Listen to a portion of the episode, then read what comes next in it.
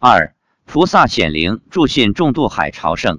发表日期：二零一零年八月十九日。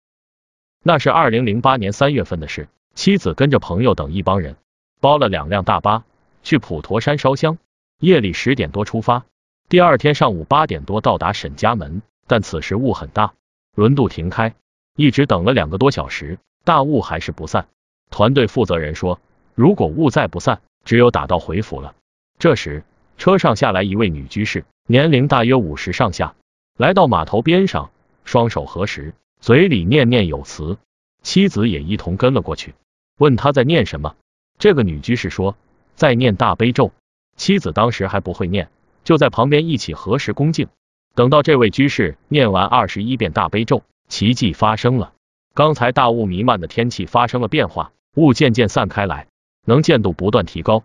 这时，轮渡码头传来了广播声，说开始轮渡了，请大家排好队。码头上成千上万的信众得以渡海前往普陀山朝圣。妻子便问这位居士。怎么这么灵啊？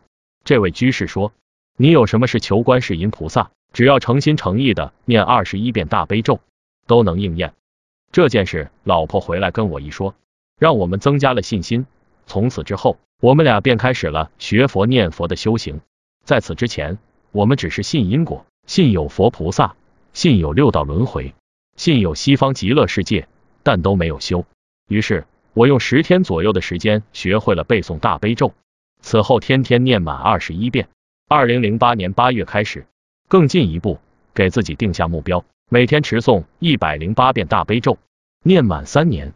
期间有时工作或生活太忙，来不及完成，逼自己完成后再睡觉。有几次一直念到凌晨两到三点钟才去睡觉。由于今年开始看到诵持大悲咒的功德利益无比殊胜，我已发心一辈子持诵大悲咒，尽力多做普利有情的事情。